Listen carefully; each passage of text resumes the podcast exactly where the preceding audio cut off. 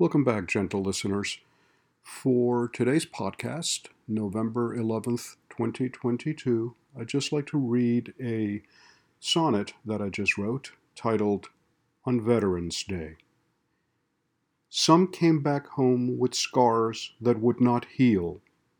Some were welcomed with ticker tape parades. Some spit upon by cowards with much zeal. Some draped in flags to rest in early graves.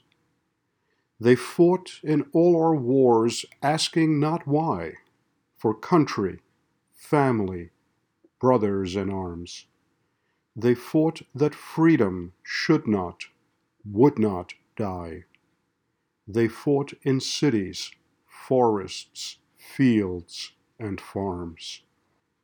They bought our freedom with their sacrifice, paid with their blood, their limbs, their innocence.